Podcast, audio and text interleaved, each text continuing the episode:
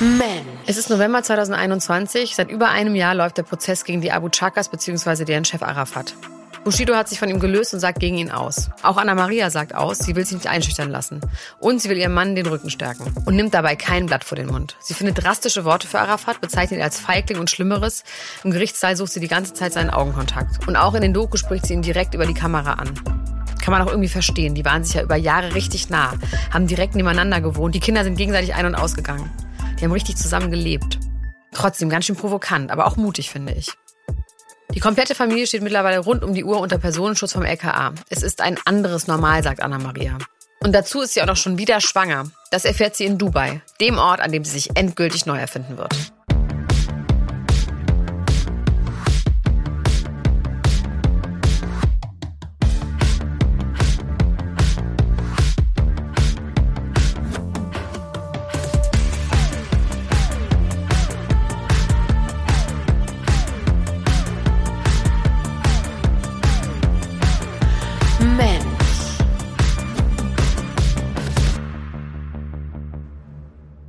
Und herzlich willkommen zur zweiten und auch schon letzten Folge von Mensch Anna Maria.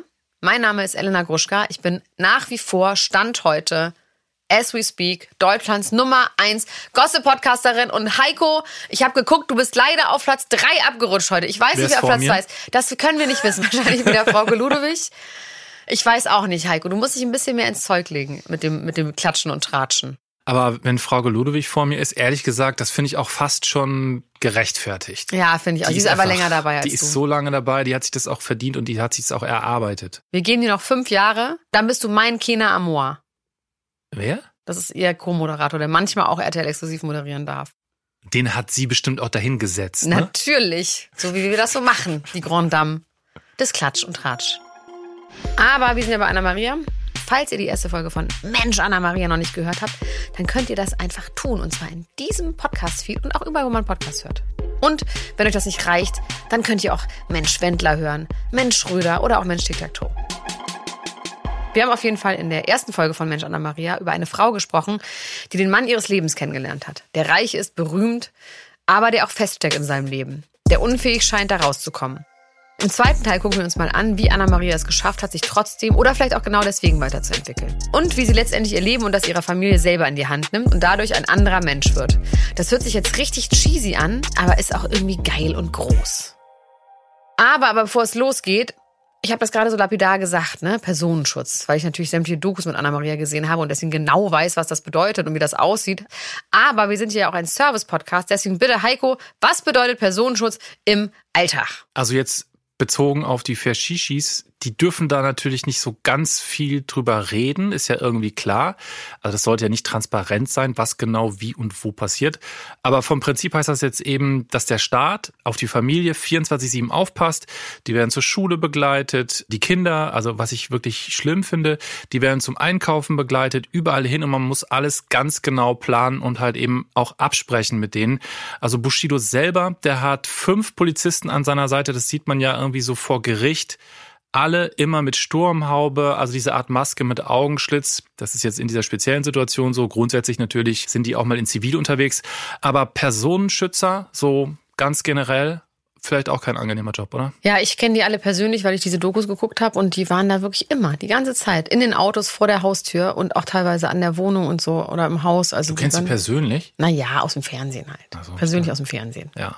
Naja, ich meine, sowas ist teuer, kann man sich ja vorstellen. Das kostet so überschlagen, das hat so ein Politiker mal ausgerechnet, ungefähr 600.000 Euro jährlich. Das sind natürlich Steuergelder.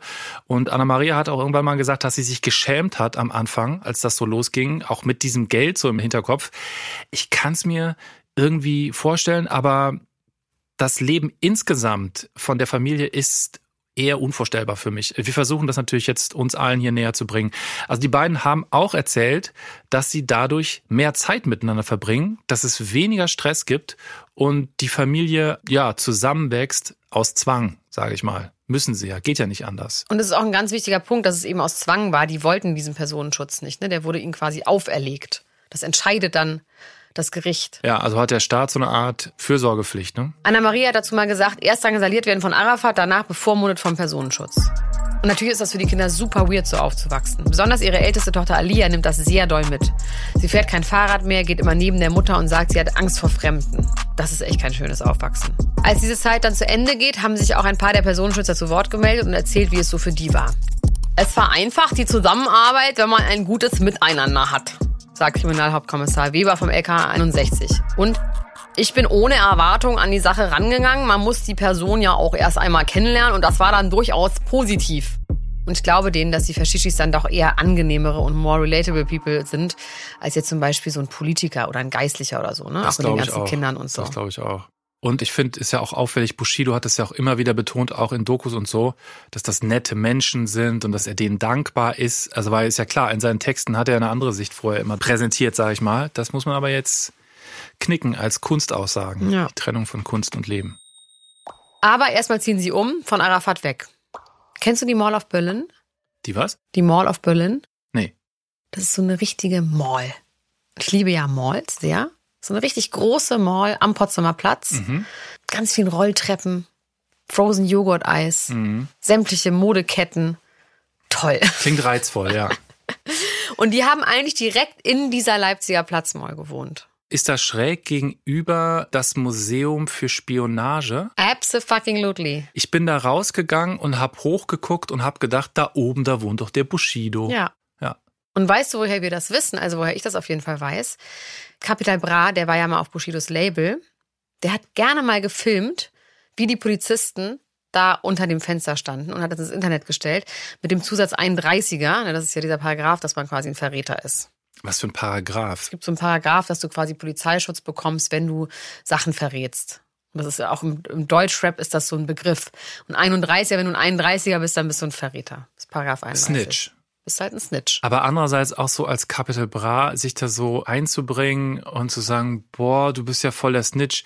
Ich meine, der hat eine Familie und der Arafat hat gedroht, der angeblich die Kinder zu entführen. Ja, das stimmt ja alles nicht. Der ist ein ganz netter Mann, der Arafat, der hat immer ganz nett gegrüßt. Mhm. Ganz netter Nachbar gewesen. Mhm. Also auf jeden Fall wohnen die da eigentlich in dieser Mall, ohne Garten, mit tausend Kindern, in Corona auch noch. Das war schon wirklich eine schreckliche Zeit, ne? Und ganz Deutschland wusste, dass die einerseits quasi fliehen mussten und dass die da wohnen. Was Ja. auch eine voll absurde Entscheidung Ja. ist, oder?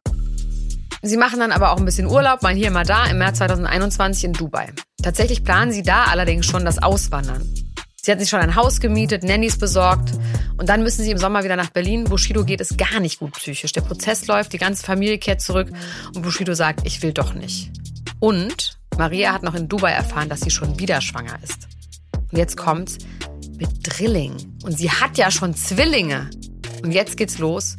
Und jetzt werden wir umschwenken in einen Medizinkrimi und zu dem Part kommen, bei dem ich gedacht habe, Alter, was ist das für eine krasse Person? Sie hat die Geschichte selbst in ihrer Doku erzählt, super emotional und da hatte sie mich auf jeden Fall. Also, in der 14. Schwangerschaftswoche sind Buddies von Bushido in Dubai zu Besuch. Anna läuft als Gastgeberin um den Tisch und plötzlich ein klatschendes Geräusch auf dem Boden. Sie hat das sehr grafisch erzählt, was da rauskam, aber das spare ich uns jetzt mal, weil das ist wirklich widerlich. Anna befürchtet auf jeden Fall sofort ein Kind verloren zu haben und rast ins Krankenhaus. Dort erstmal Entwarnung, den Kindern geht's gut. Nochmal zur Erinnerung, eineige Drillinge. Ja, also es gab 2019 mal so Zahlen für ganz Deutschland. In dem Jahr gibt's 778.900 Geburten insgesamt. Davon sind 265 Drillingsgeburten. Also die Chancen sind bei 1 zu 7250. Und die Wahrscheinlichkeit, dass die dann auch noch eineich sind, das ist so im Millionstelbereich. Also schon sehr, sehr besonders, sehr, sehr speziell.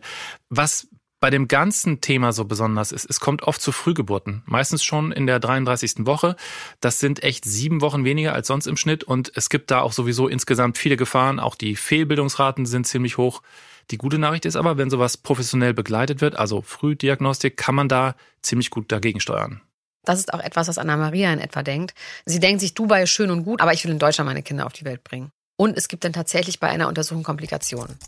Dann lagen wir da und der macht den Ultraschall und wurde sehr ruhig. Hat dann klipp und klar gesagt, ähm, ihre Tochter hat Triploidie. Aufgrund des Kopfumfangs, der Ansatz der Plazenta und ähm, Verhältnis Kopf-Bauchumfang. Das ist Anna Maria. Sie erzählt in der RTL Plus Doku Reset von diesem Moment, der für ihre Tochter Amaya Lebensgefahr bedeutet. Ein Mensch mit Triploidie hat aufgrund einer Genmutation mehr Chromosomen in sich und ist oft nicht lebensfähig. Zusätzlich ist das Herz von Amaya schwach und sie würde nicht lange überleben. Die Ärzte raten dazu, dieses eine Kind abzutreiben. Dass das überhaupt geht, wusste ich ehrlich gesagt nicht und finde ich krass. Dass man ein Kind Ja. abtreibt und die anderen Ja. bleiben. Ja, das ist krass. Die Vorstellung ist ja auch krass. Wie das genau funktioniert, erspare ich uns jetzt auch. Aber diese Option würde die anderen beiden Babys schützen, laut Arzt. Anna-Maria und Anis entscheiden sich dagegen. Sie sind beide der festen Überzeugung, dass sie auf keinen Fall in die Natur eingreifen wollen und auch ein Kind mit Behinderung großziehen würden. Auch weil sie wissen, dass sie sich das leisten können. Ne? Also sie können sich ja Hilfe holen und so. Zum Glück waren sie da als Paar einer Meinung. Ne? Dass sie da einer Meinung sind, das hat sie bestimmt gestärkt. Weil wenn der eine das will und der andere das, ist Schreck- bestimmt das ist Horror. schrecklich. Ganz, ganz schlimme Debatte wäre das ja klar. Sie hat auch gesagt, dass sie das eher näher zusammengebracht hat, weil sie irgendwie im Gefühl hatte, da sind sie so total auf einer Seite. Und Anna-Maria sagt außerdem, dass sie immer das Gefühl hatte, dass dieses Kind lebensfähig und stark sei. Um aber Klarheit zu bekommen, wahrscheinlich auch um sich psychisch darauf vorzubereiten, falls was ist, macht sie eine Fruchtwasseruntersuchung. Dafür wird die Fruchtblase punktiert. Und dabei besteht die Gefahr, dass die Fruchtblase verletzt wird. Und nächster Super-GAU, das passiert tatsächlich. Es gibt einen Riss in der Fruchtblase, sie verliert Fruchtwasser und die zwei stärkeren Babys rotten sich dann in einer Ecke zusammen, in der noch Wasser ist. Und das schwache Baby sitzt buchstäblich auf dem Trocknen und schwebt wieder in Lebensgefahr. Anna erzählt von diesem 3D-Ultraschall und wie das aussah ohne Wasser und dass das mehrere Tage so ging. Und wir müssen dabei ja immer im Hinterkopf haben, sie hat ja schon fünf beziehungsweise vier andere Kinder zu Hause, um die sie sich auch noch kümmern muss. Oder müssen, beide. Sie bekommen dann die Ergebnisse des Tests. Das Kind ist gesund, hat also nicht diesen Gendefekt, wegen dem sie abgetrieben hätte werden sollen. Und Anna treibt jetzt natürlich ein schlechtes Gewissen. Sie hat das Platzen der Fruchtwasserblase ja verantwortet bei ihrem gesunden Kind. Das erzählt sie super emotional und offen in der Doku und da habe ich richtig mitgeweint. Ich habe es nicht gesehen, deswegen kann ich, also ich will Aber findest du es spannend, wie ich es erzähle? Ja, ja, ja. Ich fühle das schon. Es ist ein Krimi so. Nach ein paar Tagen dann ein bisschen Entspannung, die Fruchtblase schließt sich wieder und es bildet sich wieder mehr Wasser. Man kann jetzt schon sagen, dass dieses Kind echt zäh ist. Anna-Maria muss ab da auch komplett liegen. Ich musste übrigens auch zehn Wochen liegen. Da hatte ich noch kein anderes Kind und es war auch richtig anstrengend. Zehn Wochen? Ja, Hm. Ja, ist eine lange Zeit. ja. Aber ich hatte einfach keinen Bock aufzustehen, war immer faul. Nein, ich musste schon auch wirklich liegen aus medizinischen Gründen. Aber es war auch gemütlich auf eine Art. Aber es hört nicht auf. Ein neuer Schock. Das Kind wird nicht genug über die Nabelschnur versorgt. Die Ärzte sagen, macht euch darauf gefasst, dass ihr nicht drei gesunde Kinder bekommen werdet. Für die Geburt plant Anna-Maria schon ihre Schwester Valentina ein, weil Bushido nicht will. Er will nicht? Das klingt hart, oder? Ja, ich kann es aber verstehen. Also der ist ja anscheinend auch ein sehr emotionaler Typ. Vielleicht hat er ja wirklich einfach Angst Ja, und, und ist dann. Ja, aber trotzdem, man muss sich. Ich, ich sag das jetzt so, aber man muss sich dem doch dann stellen und, und dann auch seiner Also Familie ganz beistehen. ehrlich, ich, wenn ich einen heulenden Mann in meinem Kreis hätte, würde ich auch sagen, bitte lass mich das alleine machen. Let's naja, das, with. das kann ich voll verstehen, aber dann darfst du halt nicht heulen als Typ. Ich meine, ich sage das jetzt nicht so Ja, mackermäßig, sondern. Nicht, nee. Also ich kann das verstehen, weil man ist ja auch als Mann komplett machtlos und wenn es dann da auch noch darum geht, dass es eventuell Kinder mit Behinderung sind, dass vielleicht sogar ein Kind, dass irgendwas passiert. Ich kann das verstehen. Ich kann vor allem auch verstehen, dass man als Frau da überhaupt keinen Bock drauf hat. Und sie scheint mir ja auch so zu sein, dass sie Sachen auch irgendwie dann selber irgendwie so in die Hand nimmt. Sie hat ja auch ihre Herzmuskelentzündung da alleine gehabt oder was sie da irgendwann hatte. Ja. Und dass sie einfach sagt, komm, Alter, ich nehme meine Schwester mit. Ich kann das verstehen und vielleicht haben sie darüber einfach geredet und vielleicht war das auch einfach okay. Klar, ich meine, es kann, kann sein, dass sie einfach äh, sich, also keinen Bock hatte, sich damit dann auch noch auseinandersetzen zu müssen. Ja, und dann genau. einfach so entschieden hat. Ja. Und weil sie ja so eine, offensichtlich auch so eine Kümmerin ist, hätte sie wahrscheinlich dann auch noch irgendwie gedacht, oh Gott, geht's ihm jetzt auch noch gut? Und dann einfach zu sagen, so, nee, no, no, no, no, no, no, no. Das sieht man, finde ich, ne? Dass sie eine Kümmerin ist, auch bei Ja. ihrem Mann, bei den, wenn die so sitzen und erzählen in so Talkshows, dann, wenn er was Emotionales erzählt, dann berührt sie ihn immer. Hast du das gesehen? Ja, Also sie ist dann echt immer so ganz auf ihn, so geht's dir auch gut Ja. und so. Also, ist, glaube ich, sehr empathisch. Ja. Aber es hat nicht so was Unterwürfiges, wie ja manchmal bei so Beziehungen. Sondern wirklich einfach als. Nö. Nö. Ich finde ich auch gar Es nicht hat eine unangenehm. Stärke sogar, ja, ja, auf jeden finde ich Fall. auch. Am 11.11.2021 ist dieser Krimi dann endlich vorbei. In der 36. Schwangerschaftswoche wird der Kaiserschnitt durchgeführt. Das ist ihr erster Kaiserschnitt. Und die Drillinge Leonora, Naima und Amaya werden geboren. Alle drei sind gesund und Amaya war das Sorgenkind. Interessant dabei, der Arzt, ne? Der das Ganze betreut hat, der ja auch zur Entscheidung geraten hat, die jetzt gar nicht so richtig gewesen wären. Der wird in der Doku die ganze Zeit befragt und gibt ganz bereitwillig Interviews und sagt, ja, es ist einfach ein Wunder, dass es die noch gibt. Es ist einfach ein Wunder, dass die alle drei gesund sind und dass es einfach so ein schwieriger Fall war, wo man einfach nicht hätte glauben können, dass das so gut ausgeht. Also er ist da auch gar nicht irgendwie ashamed, sondern er sagt, ja, war halt meine Entscheidung damals, sie war falsch und ich bin froh, dass Anna-Maria das so durchgezogen hat. Ja, ist auch also eine gewisse Stärke so, ne? Oder? Ja. Also äh, Voll. Ich, ich würde jetzt einfach mal unterstellen, USA hätte der den Satz nicht gesagt, weil er sonst in Grund und Boden und die Klinik auch geklagt worden wäre im Nachhinein. Aber pff. also ich finde das schon alles, also die gesamte Geschichte ist schon echt krass dramatisch. Also das war für mich, als ich es so auch verfolgt habe, es war das erste Mal, dass ich bei einer komplett fremden Person so nah dran war, währenddessen fast schon, also hat sich ja angefühlt oder zumindest kurz danach, weil das ja alles in der Öffentlichkeit verhandelt wurde, ist jetzt nicht so meins, habe ich mir so gedacht. So, ne? Ist ja, ist ja schon sehr, sehr privat. Und genau dieses Ding, ne, also dieses Teilen des Intimsten, des Familienlebens, des Mutterseins, das ist in dieser Zeit zu einer wichtigen Facette von Anna-Maria geworden. Und ich glaube auch, um das Ganze zu verarbeiten. Mhm. Das ist natürlich schon gut, wenn man sich die ganze Zeit damit auseinandersetzen kann, die ganze Zeit wahrscheinlich auch positives Feedback bekommt. Da ist sie aber noch nicht bei Instagram. Das hat sie neulich mal in einer Story gesagt, dass sie das sehr bereut, dass sie, als sie so lange liegen musste und diese ganze Zeit diese Sorgen hatten, dass sie das nicht die ganze Zeit mit ihrer Community teilen konnte, weil sie meinte, das wäre für sie noch mal einfacher gewesen. Aber ich glaube auf jeden Fall, dass sie in dem Moment auch merkt, damit kann man Geld verdienen. Also als Mumfluencerin. Ja, und das ist übrigens eine Corona-Entwicklung. Also in der Pandemiezeit haben das viele für sich entdeckt, sowohl die Macherinnen als auch die Hörerinnen. Also ich finde, das ist so logisch und einleuchtend, das muss man nicht mal mehr so groß erklären, was das eigentlich bedeutet, Momfluencerin. Manche sind da halt so eingeschwenkt, als Kinder da waren und andere haben deswegen überhaupt erst gestartet. Und okay, worum geht's da? Klar, es geht um Produkte, die sollen halt da gepusht werden. Also es geht um Haushaltsgeräte, Küchenutensilien, vegane Produkte, Nachhaltigkeit und Mum-Hacks. Warum wusste ich das eigentlich nicht schon früher? Die Trofast-Boxen von Ikea lassen sich super mit allem befüllen, was man am Hochstuhl so braucht und dann ganz einfach unten in jeden Trip-Trap reinschieben. Der Tipp ist so simpel, dass ich mich doch tatsächlich fragen muss. Aha, Mum-Hacks also. Es gibt übrigens auch Dadfluencer, nur mal so. Und generell wird da der Lifestyle als Eltern gefeiert und damit eben Geld verdient. Gegenwind kommt da natürlich auch. Wo gibt es die besten Mamas? Natürlich bei Instagram.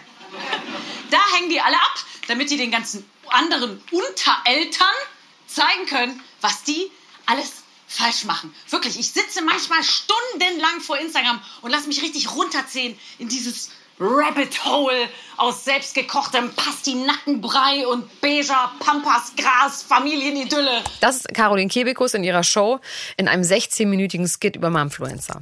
So, noch einen schönen Filter drauf. Federico, dein Quinoa-Linsenauflauf von Bioschmaus wird kalt. Ich hab grad noch das Spiel fertig. Okay. Mit Bioschmaus gewinnen wir Mütter jedes Spiel. Okay, Bottomline, das übt Druck aus auf die normalen Familien. Weil Kindergeburtstage inszeniert werden, weil Frühstücksboxen inszeniert werden, weil Urlaube inszeniert werden. Alles ist perfekt, alles läuft mit Humor und mit Geld, weil Geld muss man auf jeden Fall haben, um alles im Griff zu haben. Das ist so die Message dahinter. Ich finde es super uninteressant, mir das anzugucken. Ich habe es jetzt wirklich probiert, für diesen Podcast mir anzugucken und mich interessiert das nicht und ich habe aber auch diesen Druck einfach nicht. Also Frühstücksboxen inszenieren, I don't care. Kindergeburtstage auch nicht, aber klar, wir leben hier in einer Bubble in Berlin, wo man sich einfach andere Vorbilder suchen kann. Das ist nicht nötig, aber wenn du irgendwo auf dem Dorf wohnst, vielleicht musst du dann irgendwie im Internet Leute angucken.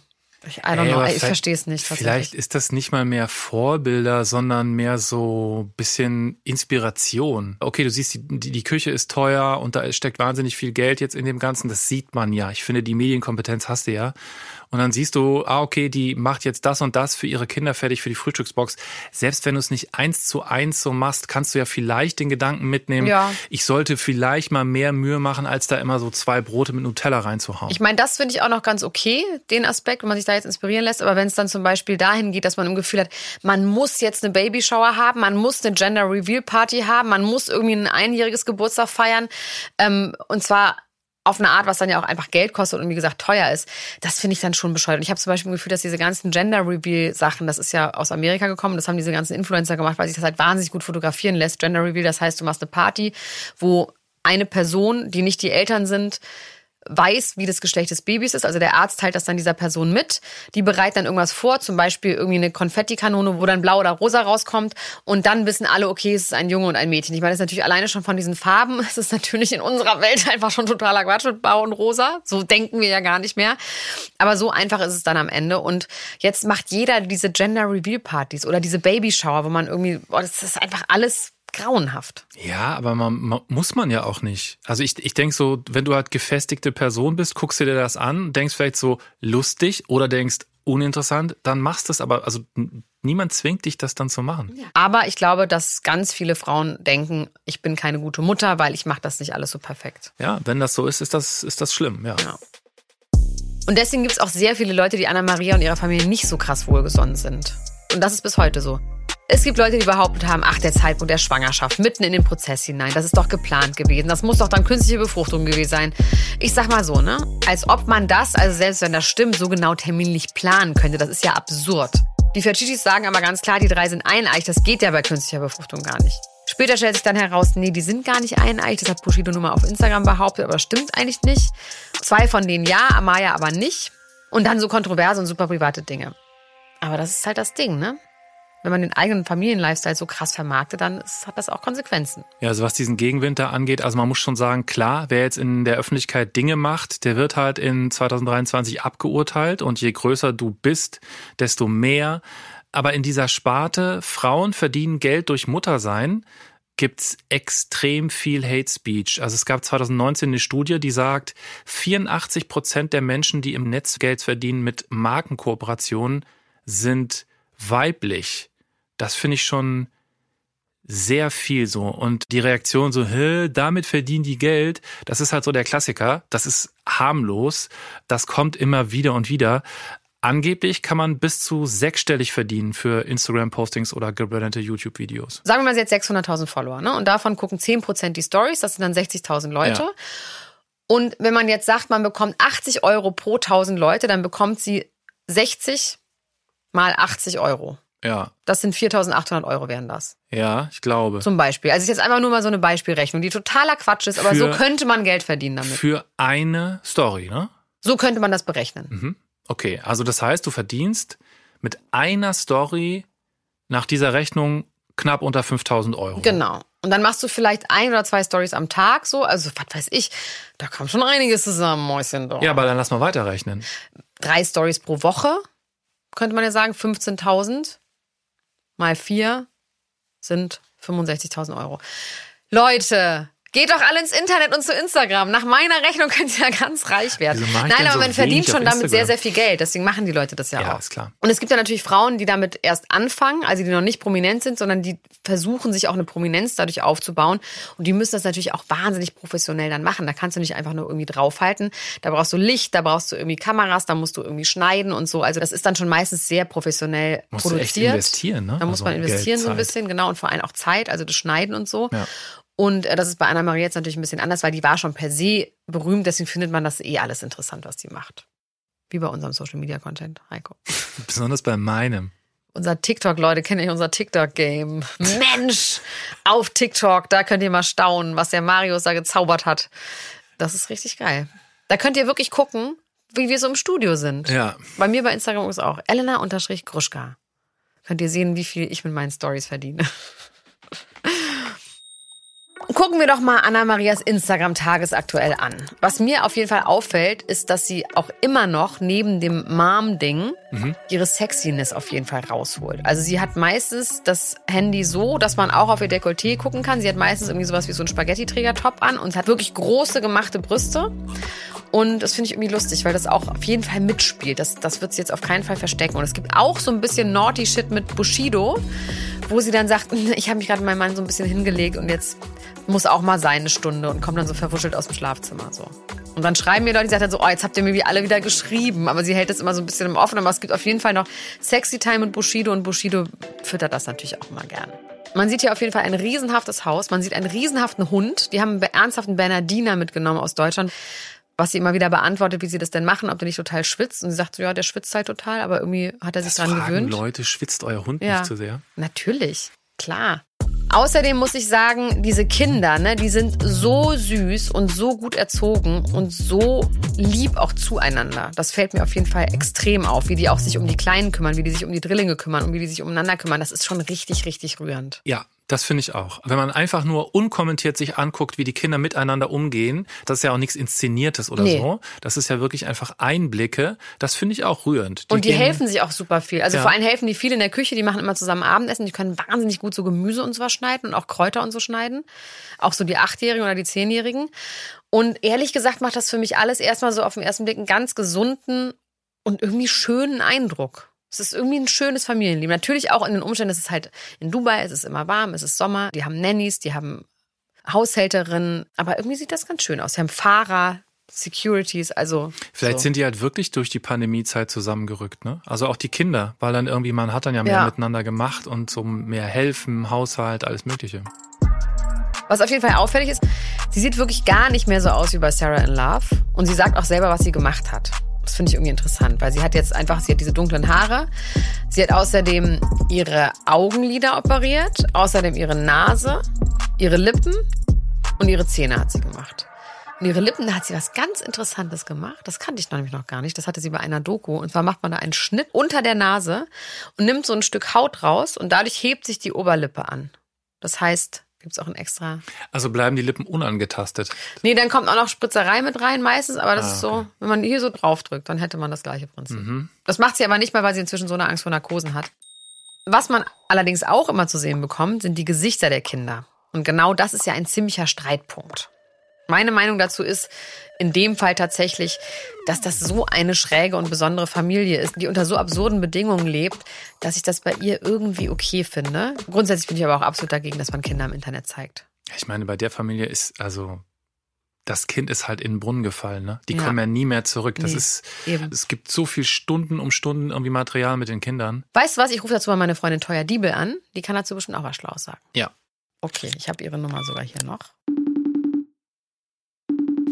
Hallo. Hallo Teuer Diebel. Hallo. So, du bist aber ja auch Podcasterin. Zusammen mit Leila Lofa hast du den Podcast Weibers. Außerdem Buchautorin von Weiber und Influencerin und Aktivistin. Kannst du vielleicht was zu deiner Kampagne sagen, falls die Leute die noch nicht kennen? Wie ist es dazu Na gekommen? klar. Die Kampagne heißt Dein Kind auch nicht, habe ich jetzt schon vor einigen Jahren veröffentlicht. Wir haben äh, Bilder veröffentlicht, in denen wir uns selbst, also ich mich und äh, Wilson Gonzales Ochsenknecht, ein Freund von mir, den habe ich dann quasi auf den Topf gesetzt, nackt. Wir haben uns in Positionen und Situationen gezeigt, in denen normalerweise Kinder ins Internet gestellt werden, von ihren Eltern vor allem. Und wir uns eben dann gefragt haben, was würde passieren, wenn wir uns Erwachsenen in diese Situation begeben. Und das ist natürlich super absurd, wenn ich aus der äh, Brust trinke oder äh, Wilson nackt auf dem Töpfchen sitzt oder Brei verschmiert oder heulend äh, da sitzt. Und äh, ich glaube, das zeigt ganz gut auf die Problematik. Wenn du dir den Content von Anna-Maria jetzt so anguckst, ne? Ich weiß, du liebst sie ja Mhm. genauso wie ich, aber was sind da die konkreten Gefahren bei ihr? Ich glaube, dass die Familie Bushido, also ich nenne sie mal die Bushidos, die haben natürlich ganz andere Möglichkeiten, diese Kinder zu schützen. Gerade in Dubai, ich, ich glaube, es ist nicht so einfach, da mal vorbeizukommen und die zu suchen und sagen, ach, guck mal, äh, ich weiß auch nicht, wer die da kennt, ne? Und ähm, ob die Mitschüler, Mitschülerinnen, äh, Freunde, Freundinnen von den Kindern, die Kinder überhaupt in diesen Promi-Kontext bringen können. Nichtsdestotrotz würden die Kinder jemals auf die Idee kommen, in den deutschen Medien stattzufinden, was ja irgendwie nahe liegt, wenn die Eltern auch schon berühmt sind in den deutschen Medien, dann haben die wie so ein, ja, so eine vorgebaute Karriere eigentlich von den Eltern auf den Schultern. Und es kann einfach sein, dass die Kinder das gar nicht wollen. Und wie werden sie das los? Gar nicht. Ich finde trotzdem, dass die Bushidos, wie du sie nennst, ähm, irgendwie aber auch jetzt nicht so das beste Beispiel sind, weil die sind ja einfach keine normale Familie. Also überhaupt diese ganzen Umstände, unter denen sie dann auch nach Dubai gegangen sind und warum Anna-Maria meiner Meinung nach jetzt auch diese ganze Öffentlichkeit sucht, ne? Das finde ich schon auch nochmal was anderes, als wenn man jetzt so wirklich sich Mumfluencerinnen anguckt, die ihre Karriere auf die Kinder aufbauen. Also die wirklich, ich sag mal jetzt, ich sage, niemand hört jetzt ein bisschen krass, aber ich sag mal, normale Leute waren und jetzt ihr Business ausschließlich und ihre Bekanntheit ausschließlich darüber aufbauen, dass sie plötzlich ihre Kinder in die Kamera halten, finde ich auch nochmal anders. Das finde ich fast noch problematischer.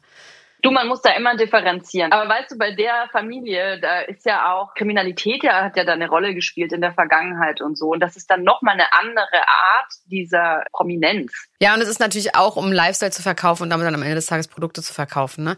Aber bei Anna-Maria habe ich auch ein bisschen im Gefühl, dass sie das jetzt nicht so zwingend will oder wollte, sondern dass es auch ein bisschen aus der Not herausgeboren ist, dass Bushido jetzt offensichtlich kein Geld mehr mit Musik macht. Und vielleicht schützt sie diese Öffentlichkeit ja auch. Habe ich auch schon überlegt, ob quasi so eine Prominenz der Kinder auch sie ein bisschen davor schützt, dass ähm, die Abu Chakas dann doch denen nochmal was antun. Absurderweise. Dass man irgendwie sagt, die sind dann so bekannt, dass man sich dann nochmal einen weniger traut. Die Frage ist immer, um welchen Preis. Also egal, ob das jetzt eine 24-jährige Friseurin macht, alleinerziehend, die ihr Kind mit Kooperationen äh, ins Internet bringt und dadurch endlich äh, mal richtig Geld verdient, um sich einen besseren Lebensstil leisten zu können. Das ist ein, äh, auch eine, eine Option. Kann ich es ihr vorwerfen? Ja, moralisch ja, aus finanzieller Sicht nein. Können wir das Problem dann irgendwie lösen konkret? Also Mumfluencerin finden wir jetzt Mhm. erstmal okay, aber dann ohne Kinder zeigen? Ja, warum? Also ja, es, man muss doch nicht die Kinder zeigen. Zumindest muss man denen doch nicht ständig ins Gesicht filmen. Ja, also man könnte gar auch nicht, so ein kleines, lustiges, so ein Emoji irgendwie aufs Gesicht machen oder irgendwie so was Süßes. Man darf nicht vergessen, dass Aufnahmen von Kindern immer besser geklickt werden und Fotos von Kindern immer besser geklickt und geteilt und geliked werden als äh, Aufnahmen von Erwachsenen. Das ist einfach so. Welpen und Babys ist halt so der Klickgarant im Internet.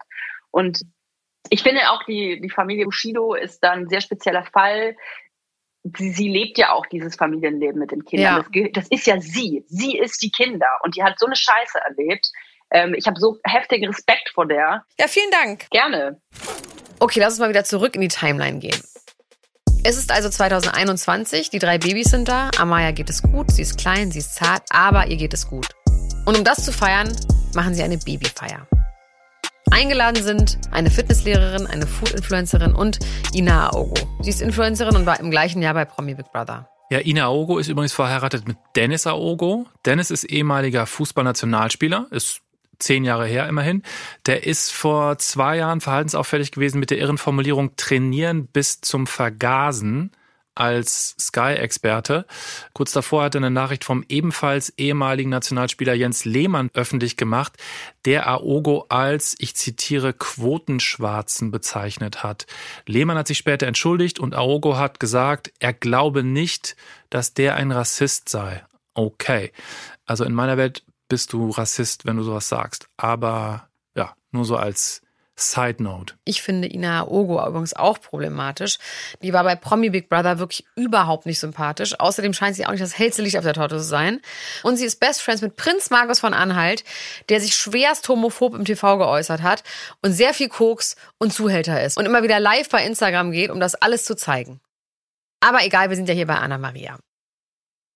Zurück zur Babyparty. Ich kann mir auf jeden Fall vorstellen, worüber die Frauen geredet haben bei dieser Babyparty da bei Anna Maria. Es gibt da nämlich etwas Verbindendes. Und zwar Dubai. Ina ist mit Dennis im Winter 21 dahin ausgewandert. Und die Fertitis waren da ja auch schon im Urlaub bzw. abgebrochen im Umzug. Ich stelle mir das zumindest so vor, dass sie da viel diskutiert haben. Am 20.08.2022 ist es dann soweit. Sie erreichen Dubai. In kompletter Besetzung, also inklusive Bushido. Dafür hat Anna gesorgt, sie hat ihm nämlich ein Ultimatum gestellt, entweder Dubai oder Reißleine Beziehung. The tables have turned. Also schon wieder, ne? Also die ganze Beziehung besteht aus sehr vielen ähm, Ultimaten, Ultimaten, würde ja. ich mal sagen. Hat funktioniert ja anscheinend. Ja. Müssen wir vielleicht auch mal ausprobieren. Als sie da ankommen, gibt es fast nichts, außer Couch und einem Tisch. Es gibt Probleme mit der Security dort. Die glauben der Familie erstmal nicht, dass sie die Mieter sind. Also es gibt so eine Art gated Community, wo man am Anfang noch nicht mal mit dem Auto reinkommt, sondern wo da so ein kleines Wärterhäuschen ist.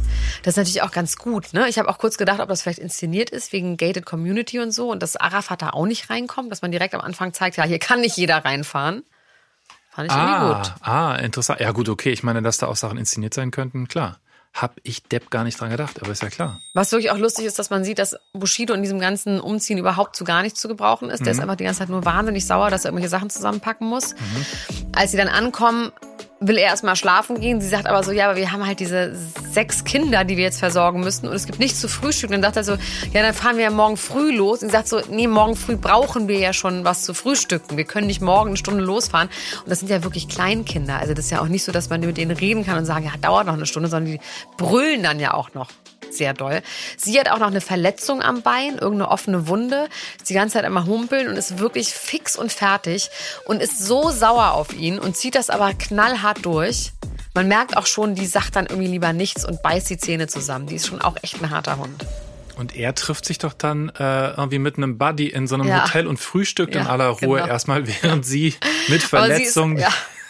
Aber sie ist auch wirklich stinksauer. Ne? Es gibt dann auch noch einen Rohrbruch, außerdem ist das Haus zu hellhörig und sie ziehen dann auf jeden Fall nochmal um. und zahlen 30.000 Euro Miete monatlich und die Fixkosten sind dann insgesamt 50.000 Euro.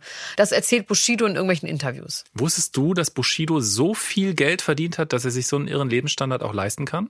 Ja, weil der ja damals, der hat zu einer Zeit Musik gemacht, wo man ja auch noch wirklich mit Plattenverkäufen verdient hat, ne? Und auch über GEMA und natürlich Physisch, Auftritte. meinst du? Physisch, ja, Mhm. genau.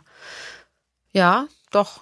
Aber jetzt ist das Geld ja weg oder eingefroren, ne? also er kommt auf jeden Fall nicht ran. Aber 50.000 im Monat, das ist schon, das, ist ist schon viel irre, Geld, ja. oder? Ja. Also die haben ja dann auch noch, ist ja nicht nur die Kernfamilie, die Drillinge, die haben jeweils eine Nanny, also drei Nannies. Die anderen Kinder werden ja größer, ist ja klar. Also die leben insgesamt auf 1000 Quadratmetern mit 14 Personen.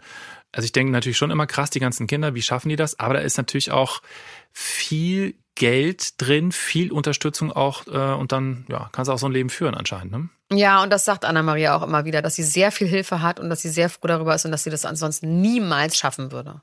Ja, das ist auch ausgeschlossen. Ja. Das ist wirklich Ja. ausgeschlossen. Und woher wissen wir das alles? Durch die neue RTL Plus Doku Bushido und Anna-Maria, alles auf Familie. Die begleitet die Fachichis nach Dubai ein Jahr lang. Und da sieht man eben auch, dass Bushido wirklich gar nicht gut wegkommt und er kann einfach gar nichts. Anna-Maria schmeißt den ganzen Laden. So, und Dubai, ne? Wieso überhaupt Dubai? Okay, Ina Ogo ist in Dubai. Und wenn man dann mal so richtig anfängt zu recherchieren, dann wird's echt erstaunlich. Ja, also man muss nicht mehr mehr so richtig tief irgendwie eintauchen. Also es gibt einmal diese Postkartenidylle. Klar, das ist alles schön, das Wasser, die Palmen und es ist alles so modern und so. Aber die andere Seite hat man ja auch schon mal von gehört. Also es gibt diese beeindruckende Architektur im Grunde durch Ausbeutung von billigen Arbeitskräften, die man, glaube ich, mit Fug und Recht auch als Sklaven bezeichnen kann. Also weil die nämlich nicht freiwillig wieder abreisen können. Also der Luxus, der da entsteht und der hergestellt wird, der basiert einfach auf der krassen Armut dieser Leute. Eine andere Sache, es wurde da eine künstliche Insel angelegt, angeblich für 12 Milliarden Dollar. Eine Insel in der Wüste. Also man kann sich ungefähr vorstellen, also Stichwort Wasserverbrauch, was das so für Umweltschutz und so bedeutet. Und dann gibt's natürlich auch noch den Herrscher Mohammed bin Rashid Al Maktoum. Der ist Emir von Dubai und Vater von 25 Kindern. Der, hat man auch schon mitbekommen, eine Tochter gefangen gehalten hat.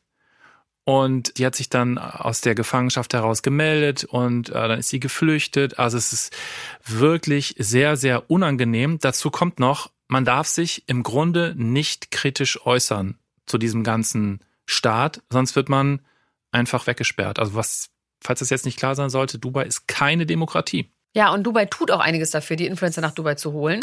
Das Ganze ist anscheinend ein Riesenbusiness und das haben viele verstanden. Es gibt sogar Agenturen, die auf diese Nische spezialisiert sind. Das steht dann direkt auf der Homepage ganz fett, wie zum Beispiel bei dubaiauswandern.de. Nach Dubai auswandern und legal keine Steuern mehr zahlen. Ja, und warum das Ganze auch verstecken ne, und von Sonne und gutem Wetter labern. Und warum macht Dubai das? Weil das Land sich so natürlich von seiner besten Seite zeigen kann. Ne? Also Investoren, Tourismus, einfach gute PR für Dubai. Man kann in diesen Agenturen dann so verschiedene sogenannte Zusammenarbeit buchen. Ab 7.900 Euro, ab 9.900 Euro oder ab 13.900 Euro kümmern die sich um alles. Das sind nämlich so Vermittlungsagenturen, die vor Ort mit Ämtern helfen, inklusive Führerschein, privates Bankkonto und so weiter. Hinter dem ganzen Laden, den wir gerade genannt haben, steckt Nina Noel Weiß. Die ist selber Influencerin und vor Jahren hat sie mal bei Köln 50667 mitgespielt. Das so eine leicht trashige Reality-Doku-Soap, die du bestimmt kennst als Kölner Heiko. Ich kenne die und guck die sehr gerne. Ich lasse nebenbei so, sag ich mitlaufen, ja. Das ist aber süß. Das hätte ich nicht gedacht. Das macht dich gleich noch viel sympathischer. Naja, zurück zu den Faschishis. Also, Bushido selber hat zum Thema ja folgende Sätze gesagt vor dem Umzug nach Dubai. Man darf folgenden Punkt nicht vernachlässigen. Ich zahle im Jahr einen siebenstelligen Betrag an Steuern. Nur an Steuern. Wenn ich diesen Betrag in Dubai nicht mehr zahlen muss und all das abziehe, was ich dort an Mehrkosten habe, werde ich wahrscheinlich immer noch mehr haben, als wenn ich in Deutschland lebe und meine Steuern zahle. Und das ist es auch, worauf es letztendlich hinausläuft. Übrigens noch ein kleiner Fun-Fact. Bushido hat zwischendurch mal sehr viel Geld mit Krypto verdient, wenn ich mich recht erinnere. In Dubai sind sie weit weg von den Abu Chakas. Das sind ja sogenannte gated communities, habe ich ja vorher schon erzählt. Das sind richtig so abgeschottete Wohnbereiche, wo es wirklich einen Zaun drumherum gibt. Und am Anfang so ein Gate, wo man vorbei muss. Außerdem gibt es ja noch eine Landesgrenze, die überquert werden muss. Das heißt, wenn die Abu Chakas wirklich jemanden schicken wollen, um den Fachichis was anzutun, dann müssten sie auf jeden Fall über Ländergrenzen hinweg. Das ist auch noch ein Punkt, der es schwerer macht. Sie haben keinen Polizeischutz mehr, aber wahrscheinlich sehr, sehr viel Security. Und deswegen natürlich auch riesige Ausgaben. Wir haben ja vorhin schon über diese 50.000 Euro im Monat geredet. Sieht man das? Sieht man, also meinst du mit Security Menschen oder Geräte? Menschen. Haben die ja, das? die haben, ja, haben sie. Also haben wir auf jeden Fall Fahrer, die so security-mäßig aussehen. Mhm. Das gesamte Wohngebiet, in dem sie leben, wird von Securities bewacht. Bushidos Vermögen aus seiner Hip-Hop-Zeit ist nach seiner Aussage eingefroren aufgrund der schwierigen Situation mit Abu Chaka. Und neue Musik kommt nicht. Oder Heiko, kommt da noch mal was? Von Meinst du? Bushido? Ja. Aus welcher Position sollte der jetzt rappen? Also wenn der jetzt weiter, also entweder Als macht er so, ein, so ein Dad-Rap. Ja. Ja, das wird die Massen nicht erreichen. Es hat ja auch mal. nicht so viel Humor, leider. Nicht, dass ich wüsste. Nee, ich, ich glaube, ich habe den noch keinmal in einer lustigen Situation erlebt. Sie eigentlich schon eher. Ja, sie ist super. sie ist ja eh super. Und so kommen wir jetzt auch wieder zurück zu Anna Maria, die eine wahnsinnige Entwicklung durchgemacht hat. Von der kleinen Schwester von Sarah Connor und eher abhängigen Freundin prominenter Männer zu einer unabhängigen Frau, die ihre Familie unterhält in jeglicher Hinsicht, die inzwischen das Geld ran schafft. In meiner Rechnung 65.000 Euro im Monat. Das sind 15.000 Euro mehr. In meiner Rechnung 300.000. Deine Rechnung 300.000 Euro. Also auf jeden Fall kann man sagen, she brings money to the table. Ja. Es ist nicht Kleingeld, was sie da verdient, sondern sie bringt großes Geld heran. Und Bushido sagt dazu, dass ich in der glücklichen Situation bin, dass auch meine Frau einen erheblich finanziellen Teil beitragen kann. Das ist eher ein Luxus. Das beschneidet mich nicht in meiner Männlichkeit. Und Anna, ihn bringen solche Dinge nicht aus dem Gleichgewicht. Das macht ihn dann für mich sehr männlich und dann liebe ich ihn noch mal mehr. Lol. ist schon Lol. beide Aussagen mit, sehr mit Vorsicht. Also man muss sagen, er macht sie natürlich sofort klein. Das ist von wegen so, ist nice to have. Ist ja ganz nett, dass sie dazu verdient, aber müsste ja gar nicht sein. Es ist ein Luxus, also es ist auf gar keinen Fall existenziell, was ich nicht glaube. Und Anna Maria sagt, ich finde das super, dass er so sieht, aber sie ist natürlich auch diese schlaue Frau und Frauen, also ne, wenn man seine Männer so behandelt, dann bleiben die halt auch. Heiko, denk mal darüber nach. Don't tell me. Und wie finden wir das alles denn so abschließend? Ne? Also ich habe ja schon gesagt, ich finde, das sind auf jeden Fall keine normalen Leute. So, Nee, nee. die kann man mit den Maßstäben der Kardashians jetzt irgendwie äh, vielleicht vergleichen, aber nicht mit unser eins. Und was ich mir bei Anna Maria auch vorstellen könnte, und deswegen finde ich sie auch so wahnsinnig authentisch, ich glaube, die hat sich wirklich mal ein anderes Leben für sich vorgestellt. Ich habe nicht im Gefühl, dass es das ist, was sie schon immer will, wie man bei ganz vielen Influencern auch das Gefühl hat, dass das so eine Vorstellung ist, so da will ich auch mal hin, sondern die hat jetzt einfach aus der Not eine Tugend gemacht, hat gesagt, okay, es geht nicht anders. Wahrscheinlich würde die immer noch gerne in der Nähe von Soraya irgendwo in Delmenhorst auf dem Land leben, in der Nähe von ihrer Familie. Die hat ja auch wirklich eine große Familie mit vielen Geschwistern. Das hat natürlich auch einen hohen Preis, dass sie jetzt in Dubai lebt, weil sie die alle nicht mehr regelmäßig sieht. Und ich kann mir vorstellen, die hätte wirklich gerne dieses normale Leben gehabt und hat sich nun mal verliebt ja, ist halt so passiert, weil sie hat nun mal diesen Typen kennengelernt. Und die Liebe von den beiden, die glaube ich zum Beispiel auch. Ne? Ja, die glaube ich auch. Ich glaube, dass die wirklich so Löwenmama ist. So, ich glaube, dass die auch, was die Kinder angeht und überhaupt ihre gesamte Familie, die macht halt alles, um das so fürs Survival, sage ich mal. Ne? Also klar hat die sich das nicht ausgesucht. Und ich bin mir sicher, dass die auch in diese Situation mit, äh, mit Momfluencertum einfach wirklich reingerutscht Ja. ist. Und dass sie jetzt merkt, okay, das kann ich jetzt hier irgendwie äh, schmieden, das Eisen, solange es heiß ist. Ich kann mir auch vorstellen, dass sie dann irgendwann auch wieder aufhört. Ich meine, die war ja auch bis dahin oder bis jetzt, bis zu dieser Abu Chaka-Geschichte, war sie ja selber nicht in den Medien. Sie hat sich mal sehr zurückgehalten. Sie war wirklich so die Frau hinter den Männern. Und irgendwie kann ich mir auch vorstellen, dass sie denkt so, boah, Alter, ist das alles anstrengend. Trotzdem liebt sie ihre Kinder sehr. Sie liebt dieses Großfamiliendasein. Ähm, und ich kann das irgendwie alles, ich kann das irgendwie alles irgendwie interessant und gut finden. Also ich finde auf jeden Fall, bei den beiden finde ich interessant, wie es weitergeht. In dem Sinne, kommt man nochmal raus aus der Nummer? Also werden die irgendwann mal, also irgendwann werden die ja aufhören müssen, gezwungenermaßen, dieser krasse Output an Podcasts und Dokus und irgendwann wird das ja versiegen, weil die Leute es nicht mehr so super interessant finden. Was kommt dann als nächster Schritt? Also dann gibt's ja nicht mehr diese krasse Sichtbarkeit von allem. Geld wird dadurch natürlich dann auch weniger. Wie es dann weitergeht, interessiert mich halt. Also ein bisschen Real Life so. Vielleicht, was ist, wenn Abu Chaka zurückkommt? Also ich glaube, das geht alles noch eine Weile gut. Und ich glaube, die haben auch, weil da immer viel passiert im Leben, auch noch eine Weile was zu erzählen. Und bei Reality TV ist es dann ja auch wirklich so, dass es gar nicht so krasse Sachen passieren müssen, weil man sich irgendwie an die Leute gewöhnt hat und denen deswegen auch folgt. Aber glaubst du, dass Abu Chaka wirklich jetzt denkt, vergeben und vergessen? Oder ist das so jemand, der wahnsinnig rachesüchtig ist und in 20 Jahren dann seine Rache sich reinholt? Weil das, da hätte ich ein bisschen Schiss vor dass der dann kommt, wenn es keiner mehr erwartet. Ja, klar ist das so ein Ja. Typ, oder? Ja, das Natürlich denkt er jetzt Sorge. nicht so, ach komm, schwamm drüber. Die Nee. Sache ist doch auch irgendwie gegessen. Ja, Äh, das, ist doch, vor allem wenn es um Rache geht, da geht es ja nicht um Gerechtigkeit, da geht es Mhm. ja wirklich um Rache. Und das könnte das Glück ein bisschen vermiesen. Noch am Ende.